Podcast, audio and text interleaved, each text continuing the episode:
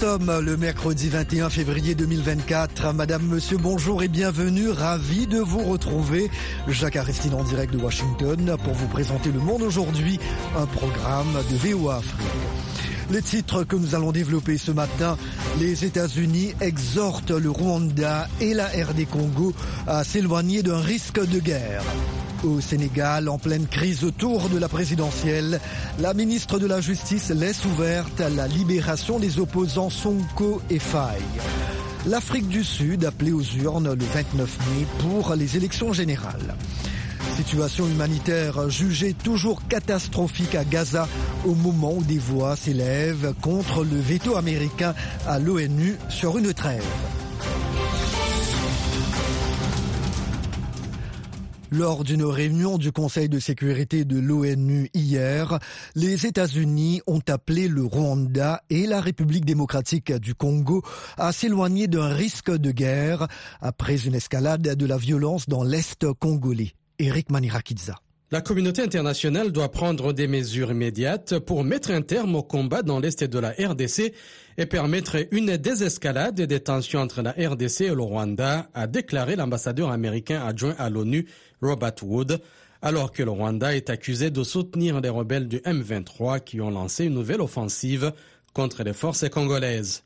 Le Rwanda et la RDC doivent s'éloigner d'un risque de guerre, a-t-il insisté, pointant notamment du doigt le rôle de Kigali.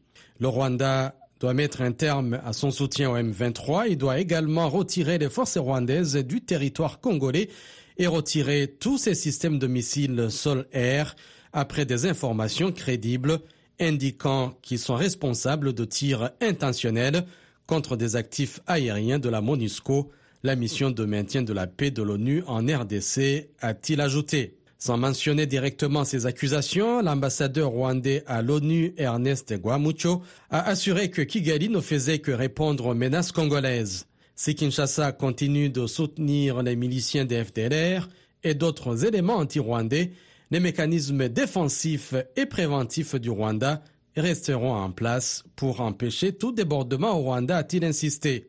Les forces de sécurité de RDC doivent faire la preuve de leur capacité à assurer la stabilité et la sécurité des civils, a prévenu Robert Wood, alors que l'ONU a lancé début 2024 le retrait anticipé des casquets bleus avec un désengagement prévu d'abord dans le sud Kivu.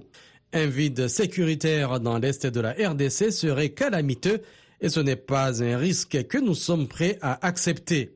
La chef de la MONUSCO, Bintou Keita, s'est inquiétée du risque d'une extension du conflit à l'échelle régionale ainsi que de la terrible situation humanitaire. L'ONU a lancé hier un appel aux dons de 2,6 milliards de dollars pour fournir une aide humanitaire à 8,7 millions de personnes sur les 25,4 millions qui en ont besoin dans le pays. Au Sénégal, la ministre de la Justice a réfuté hier tout critère politique dans la libération récente de centaines de détenus. Aïssata Tal Sall a également laissé ouverte la question d'une éventuelle sortie de prison des opposants Ousmane Sonko et Bassirou Diomaye. De Dakar, le compte-rendu de notre correspondant Wahani Johnson Sambou. Petite déception pour les journalistes et pour beaucoup de Sénégalais. La garde des Sceaux ne s'est pas trop épanchée sur la question. Maître Aïssata Talsal estime que tout est entre les mains de la justice sénégalaise, la seule, dit-elle, habilitée à décider du sort des deux hommes. Et pour ce qui est de la participation de Bassirou Diomaye au dialogue appelé par le président Macky Sall, la ministre de la Justice répond qu'il faudrait d'abord que le candidat soit libéré et ensuite qu'il accepte d'y participer. Sur la question de l'organisation de la présidentielle dans les plus brefs délais, comme la a demandé le Conseil constitutionnel, Maître Aïssata Talsal renvoie tout le monde au président Macky Sall, le seul à apprécier la portée du terme bref délai. La garde des Sceaux est également longuement revenue sur les vagues de libération de prisonniers dits politiques, terme qu'elle a d'ailleurs réfuté. Et à ce propos, elle annonce qu'en plus de plus de 300 prisonniers déjà libérés, plus de 500 autres devraient suivre dans les prochains jours. Wahani Johnson Sambou Dakar pour VOA Afrique. En Guinée, une peine de six mois de prison ferme a été requise hier à l'encontre du responsable d'un syndicat de presse détenu depuis fin janvier pour avoir appelé à manifester contre la censure de certains médias et d'Internet. Une affaire mise en délibéré à ce vendredi. Le parquet du tribunal de Dixon a également requis une amende de 500 000 francs guinéens, environ 64 dollars, contre Sekou Jamal Pendessa, secrétaire général du syndicat des professionnels de la presse de Guinée. En Afrique du Sud, les élections générales pour choisir un nouveau Parlement qui élira ensuite un nouveau président se tiendront le 29 mai. C'est ce qu'a indiqué hier l'actuel chef de l'État Cyril Ramaphosa, Rosine Munezero. Les sondages indiquent que l'ANC, au pouvoir depuis 1994, pourrait pour la première fois perdre sa majorité absolue au Parlement et se retrouver contraint de former un gouvernement de coalition.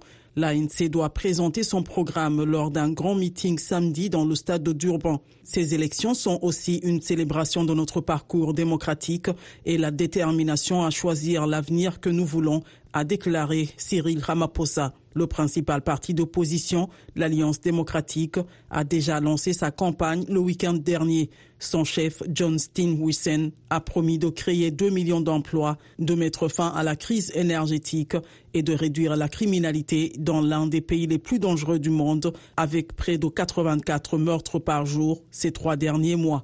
Chômage endémique, pauvreté grandissante et inégalité croissante ont alimenté un mécontentement grandissant qui pourrait se traduire dans les urnes. L'image de l'ANC, vieille de 110 ans, est aussi écornée par les affaires de corruption, le clientélisme et un bilan économique peu reluisant. VOA Afrique, à Washington, vous êtes à l'écoute du monde aujourd'hui. La bande de Gaza est toujours plongée dans une situation humanitaire qualifiée de catastrophique au lendemain de frappes israéliennes meurtrières contre le territoire palestinien et du veto des États-Unis à un projet de résolution à l'ONU exigeant un cessez-le-feu immédiat. Nanit Talani. Le projet de résolution qui exigeait un cessez-le-feu humanitaire immédiat a recueilli 13 voix pour, une voix contre, une abstention du Royaume-Uni et le troisième veto américain depuis le début de la guerre entre Israël et le Hamas. Ce veto irresponsable et dangereux envoie un message qu'Israël peut continuer à faire n'importe quoi en toute impunité, à fustiger Riyad Mansour, l'ambassadeur palestinien. Pour sa part, le Hamas a dénoncé un feu vert à Israël pour commettre plus de massacres à Gaza. Sans surprise, la Russie et la Chine ont dénoncé le veto américain, mais aussi de nombreux autres membres du Conseil, dont la France, la Slovénie ou la Sierra Leone, ont regretté cette décision. Les États-Unis avaient prévenu dès ce week-end que le texte algérien n'était pas acceptable. Washington s'était jusqu'ici systématiquement opposé à l'utilisation du terme cessez-le-feu, opposant son veto à deux textes en octobre et en décembre. Maintenant, les États-Unis soutiennent un cessez-le-feu, mais pas immédiatement et sous certaines conditions. La justice haïtienne a ordonné qu'une cinquantaine de personnes soient jugées pour l'assassinat du président Jovenel Moïse en 2021. Sont notamment concernées sa veuve et ex-première dame Martine Moïse, un ancien premier ministre et un ex-chef de la police, Mohamedou Oumfa. Une ordonnance du juge d'instruction chargé du dossier a demandé le renvoi de Martine Moïse et de 50 autres individus devant un tribunal pénal pour y être jugés sur les faits d'association de malfaiteurs, de vol à main armée, de terrorisme, d'assassinat et de complicité d'assassinat contre la personne du président Jovenel Moïse les charges concordantes et les indices d'implication de l'ex-première dame dans l'assassinat de son mari sont suffisants, note ce document de 122 pages daté du 25 janvier qui précise que les déclarations de l'ex-première dame sont si entachées de contradictions qu'elle la discrédite. Elle devra répondre devant la justice de complicité d'assassinat tout comme l'ancien Premier ministre par intérim Claude Joseph et l'ancien directeur général de la police nationale Léon Charles. Le juge d'instruction a aussi demandé que ces 51 personnes soient écrouées à la prison civile de Port-au-Prince si elles ne s'y trouvent déjà. Jovenel Moïse, 53 ans, a été tué par balle le 7 juillet 2021 dans sa résidence privée par un commando de plus de 20 personnes, principalement des mercenaires colombiens, sans que ses gardes du corps n'interviennent. Martine Moïse avait été blessé lors de l'attaque. Donald Trump a assimilé ses problèmes avec la justice américaine à des persécutions politiques et a comparé son sort à celui de l'opposant russe Alexei Navalny, mort en prison la semaine dernière. C'est une forme de Navalny, c'est une forme de communisme ou de fascisme, a dit l'ancien président américain, candidat à l'investiture du Parti républicain en vue de la présidentielle de novembre. Lors d'une réunion publique tenue hier soir par la chaîne Fox News en Californie du Sud, en Caroline du Sud, Trump n'a pas mentionné Vladimir Poutine. Il s'est contenté de saluer Navalny comme un homme très courageux. Le président Joe Biden a jugé dès vendredi dernier que Poutine était responsable de la mort de Navalny. Mais Donald Trump n'a pas immédiatement réagi et a été attaqué par Nikki Haley, sa dernière rivale pour l'investiture républicaine. Nikki Haley qui a d'ailleurs refusé de suspendre sa campagne malgré le retard conséquent qu'elle accuse face à l'ancien président dans les primaires de leur parti pour la prochaine élection.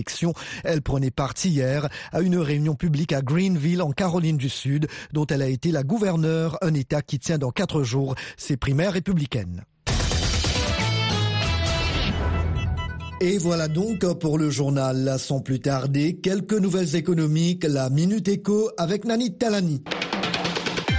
Les ministres de l'énergie du Niger, du Tchad, du Burkina Faso et du Mali viennent d'adopter une feuille de route pour la concrétisation du projet Desert to Power porté par la BAD et qui vise à fournir de l'électricité à 250 millions de personnes dans 11 pays dans la bande sahélienne jusqu'au Djibouti.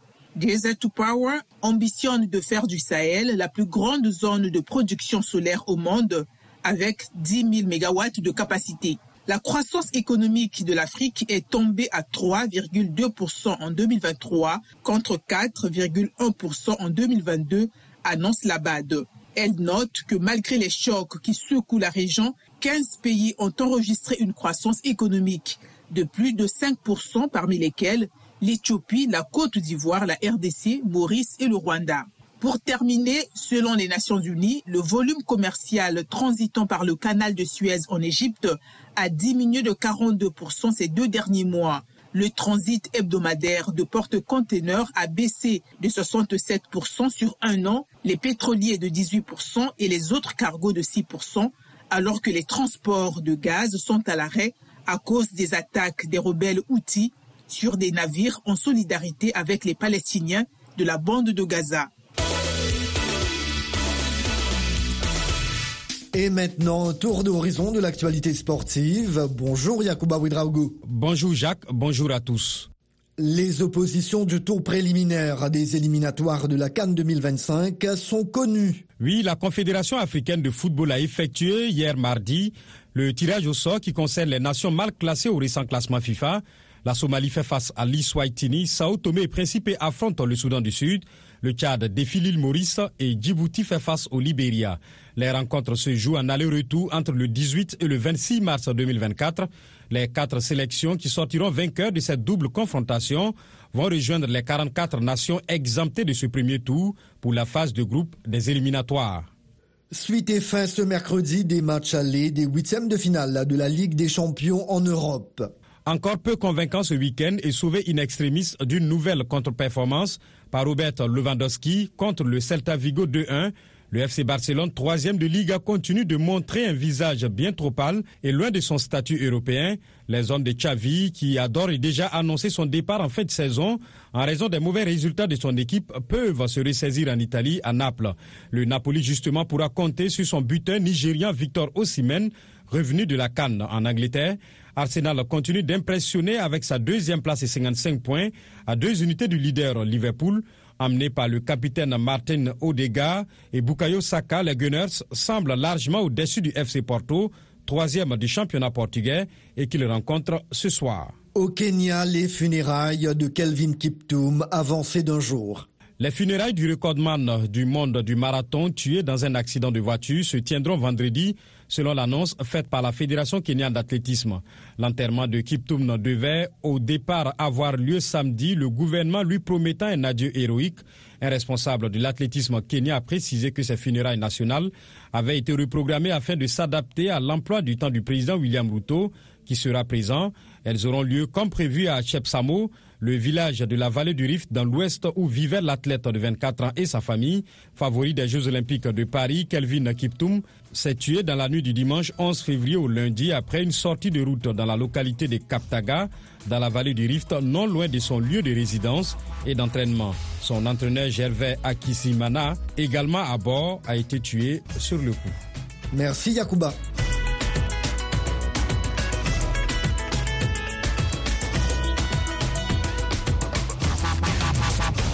Le Monde aujourd'hui, VOA Afrique. Un grand merci de votre fidélité à VOA Afrique. Vous écoutez Le Monde aujourd'hui. Jacques Aristide toujours au micro. Il est l'heure maintenant de vous proposer la tranche magazine. Nous vous en parlions dans le journal hier matin. La junte au pouvoir en Guinée a ordonné le gel des comptes bancaires et la saisie des passeports des membres du gouvernement après avoir dissous le cabinet que les militaires ont eux-mêmes installé en juillet 2022. Aucune explication n'a encore été fournie par le général Mamadi Doumbouya, le président de la transition. Des tensions ont été rapportées récemment entre membres du gouvernement. Les commentaires vont bon train à Conakry, d'où notre correspondant Zakaria Kamara nous a envoyé ce reportage. Les Guinéens s'attendaient-ils à la dissolution du gouvernement ce lundi? Cet analyste politique nous donne sa lecture. Talibé Bari. Euh, c'est une décision, il est vrai, pour beaucoup osée, euh, aller jusqu'à la dissolution complète du gouvernement, mais euh, dans le contexte actuel, et un contexte de crise et pour beaucoup même d'une certaine panne de la transition, parce qu'en termes de résultats euh, euh, de la part de la gouvernance du CNRD, les populations sont restées sur leur faim. Euh, vous voyez le contexte actuel marqué par les restrictions sur Internet. Donc c'est un contexte déjà euh, très délétère que le pays connaît et ajouter à cela les conséquences de euh, l'explosion du dépôt de carburant euh, de Conakry, créant ainsi une situation de ras-le-bol chez les citoyens. Si des Guinéens réclamaient depuis quelque temps un changement de gouvernement, les mesures conservatoires prises à l'encontre des ministres sortants par les autorités militaires semble surprendre cette Guinéenne, Diarra Girassi. Beaucoup attendaient quand même euh, un, un, remaniement, mais pas une dissolution totale, puisque les gens se disaient quelle était justement l'opportunité d'aller à une dissolution.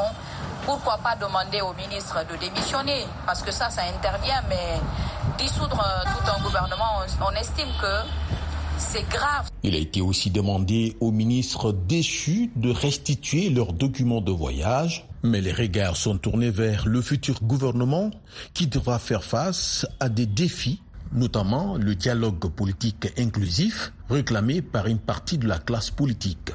Zakaria Kamara pour VO Afrique, Conakry. Abdulrahman Dia avec vous. Dans Washington Forum cette semaine, l'Union africaine face aux multiples crises qui secouent le continent. Le nouveau président de l'organisation, le Mauritanien El Ghazouani, a appelé au retour de la sécurité et de la stabilité, ainsi qu'au renforcement de la coopération entre pays membres. Le 37e sommet s'est tenu dans un contexte de coup d'État, de crise politique comme au Sénégal, ainsi que de tensions entre pays comme celle entre la RDC et le Rwanda, ou encore l'Éthiopie et la Somalie. Quelle feuille de route pour l'Union africaine en 2024 Rendez-vous ce jeudi à 19h temps universel sur VOA Afrique et voaafrique.com en rediffusion samedi et dimanche. Depuis plus d'un an et demi, la presse burkinabé vit une période d'inquiétude relative à la crise sécuritaire. C'est dans ce contexte qu'est intervenue la mise en place d'une nouvelle équipe dirigeante au Conseil supérieur de la communication, instance de régulation des médias au Burkina.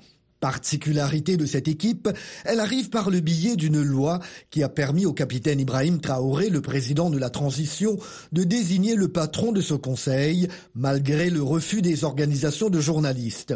Le reportage de Gilles Dasda, l'un de nos correspondants à Ouagadougou. 1er février 2024, Idrissa Ouedraogo prend officiellement les rênes du Conseil supérieur de la communication CSC. Nommé à ce poste par le président Traoré, le nouveau patron de l'instance de régulation des médias du Burkina parle d'humilité et de travail consensuel sous son mandat. Idrissa Ouedraogo évoque un concept, celui de narratif progressiste. Afin de faire des métiers concernés par ce domaine-là, des modèles de professionnels pratiques et pragmatiques, contributeurs au développement national par au minimum un narratif progressiste. En fait, depuis un moment, les médias burkinabés traversent une période difficile et la prise de fonction de la nouvelle équipe dirigeante du CSC ne rassure pas tous les acteurs de la presse. Bouraïma Ouedraogo, directeur de publication du journal d'investigation Le Reporter, décrit un climat d'inquiétude. Il n'y a pas que les médias qui ont un problème. Tous ceux effectivement qui veulent revendiquer la liberté d'expression et de ton ont des soucis effectivement avec ceux qui gouvernent actuellement. Est-ce que avec M. Idrissa Ouedraogo, on va continuer effectivement dans cette perspective de remise en cause des principes et des libertés fondamentales au niveau de la presse, ou bien effectivement on va aller effectivement vers une sorte de dialogue avec les organisations professionnelles des médias, avec les promoteurs d'entreprises de presse, pour trouver effectivement enfin ce qu'on a, ce qu'on donne comme contenu à l'accompagnement de l'exécutif dans le cadre de la lutte contre le terrorisme. Pour comprendre les inquiétudes de Bourema Ouedraogo, il faut remonter quelques mois plus tôt. Novembre 2023, l'Assemblée législative de transition vote une nouvelle loi relative au CSC. Le président de l'organe sera désormais désigné par le président du FASO au lieu d'être élu par ses pairs conseillers comme avant. Un changement alors dénoncé par le syndicat national des travailleurs de l'information par la voix de son secrétaire général adjoint, Aboubakar Sanfo. C'est un recul euh, démocratique, c'est vraiment une remise en cause des avancées, des acquis en tout cas que euh, nous avions en matière de liberté d'expression. Après l'adoption de cette loi, Jean-Emmanuel Ouedraogo, ministre de la Communication, avait tenu à rassurer la presse. Les journalistes n'ont pas à s'inquiéter tant qu'ils travaillent dans le respect, bien sûr, de la réglementation et que bien sûr leur travail ne porte pas atteinte à la réputation des individus, à la cohésion nationale et que leur travail n'est pas porteur de germes, de crise. Dans la nouvelle mouture de la loi, des agents du CSC ont désormais qualité d'agents de police judiciaire à même d'accéder à certains équipements et recueillir des informations. Gilles Dasda, Ouagadougou, VOA Afrique. Restez branchés sur VOA Afrique à Ouagadougou sur 102.4 FM au Burkina Faso.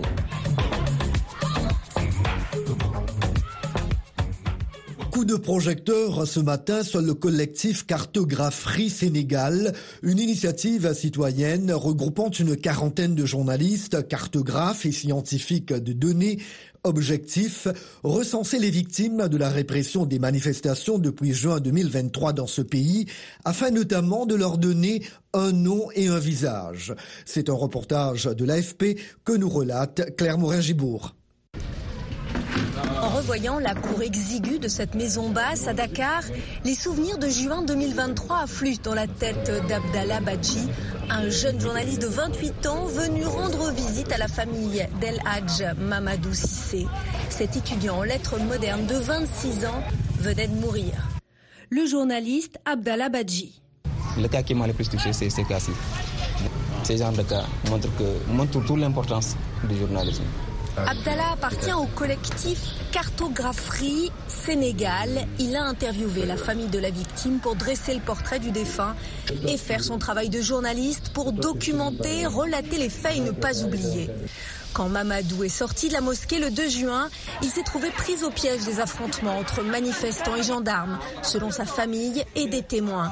C'est là qu'il a pris une balle qui a entraîné sa mort.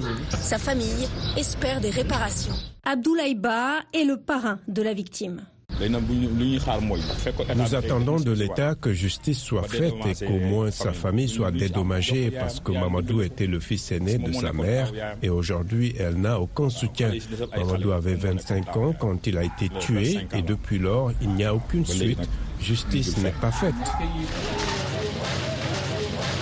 Depuis le début de la contestation contre le report de la présidentielle annoncée par le président Macky Sall, Cartographerie Sénégal fait un travail de fond pour rechercher le plus rapidement possible sur toute l'étendue du territoire les Sénégalais morts durant les manifestations. Le journaliste Moussa Ngom, fondateur du collectif Cartographerie Sénégal. C'est l'usage de balles qui a causé la quasi-totalité des victimes que nous avons recensées, soit 29 en juin et, euh, si je me trompe, 5 en 4 en, mois de fin, fin juillet, mois d'août. Là, on en est à 3 euh, pour le mois de, février. Aucune personne qui est jusque-là poursuivie par rapport au, aux morts qu'on a constaté lors des manifestations. C'est quelque chose de très regrettable et c'est également quelque chose qui déteint dans la réaction parfois des familles.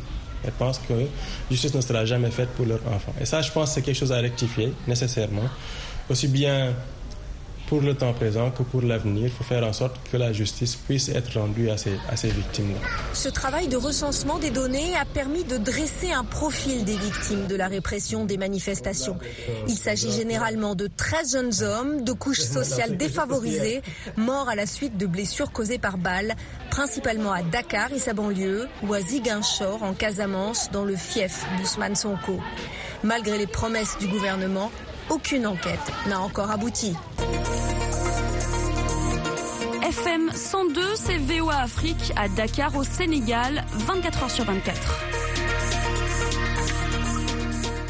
Au Bénin, un jeune entrepreneur engagé dans le domaine culturel veut donner un coup d'accélérateur à la promotion de l'art contemporain qui ne représente que 0,1% des enchères mondiales d'art. Et pour changer la donne, Emmanuel Topnidaho Tometen, c'est son nom, mise sur le numérique en créant une application de rencontre et de promotion de l'art contemporain dénommée DICAP. Notre correspondante à Cotonou, Ginette Fleur Adandé, l'a rencontrée. Voici son portrait.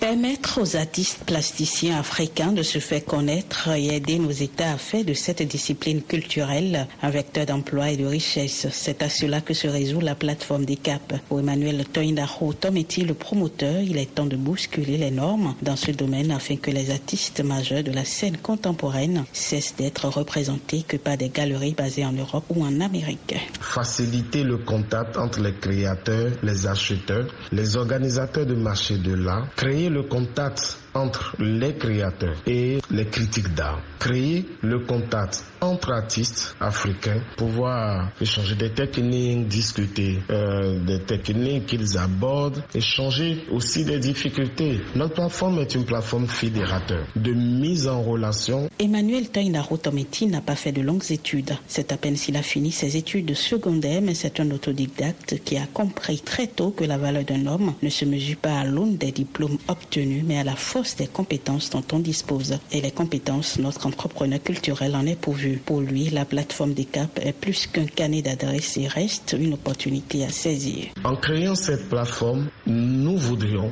que les artistes s'en approprient grâce à notre plateforme. Quand vous êtes un organisateur de marché d'art et que vous avez besoin de voir qui fait quoi, qui est où, avec notre plateforme, vous pouvez parcourir le profil de ces artistes, qu'ils soient sculpteurs, qu'ils soient peintres, qu'ils soient performeurs, qu'ils soient photographes d'art. C'est des profils auxquels vous pouvez avoir accès gratuitement et à tout moment. Le profil que vous recherchez, si vous le retrouvez, c'est aussi pouvoir le, le contacter directement sans passer par nous. Pour un entrepreneur culturel polyvalent qui a appris en regardant les autres faits, Emmanuel sait combien c'est important de partager son savoir-faire. Pour lui, cette plateforme lui permet de donner une petite portion de la chance que la vie lui a donnée. Et ma vision dès le départ, c'est-à-dire en 2007, a été tout de suite de créer des plateformes pour la visibilité et pour la promotion de l'art de façon générale. D'aider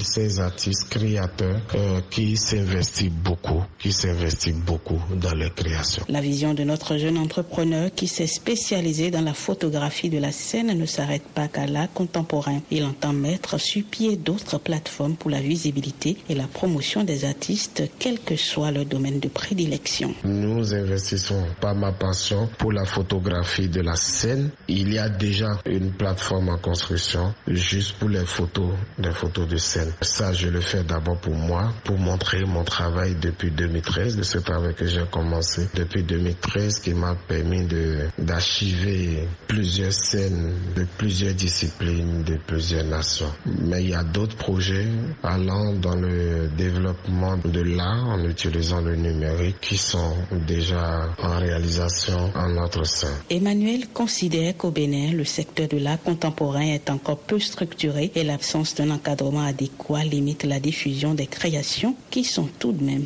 impressionnantes. De Cotonou, Ginette Fleur dans les Afrique. Et voilà le monde aujourd'hui, édition matinale du mercredi 21 février 2024 prend fin ici. La mise en onde a été assurée par Fatouma Kalala Adimassi. Merci chers amis fidèles de la VOA de nous avoir accueillis chez vous ce matin. Jacques Aristide depuis la capitale américaine. Je vous souhaite une très belle journée. S'il vous plaît, prenez bien soin de vous et des autres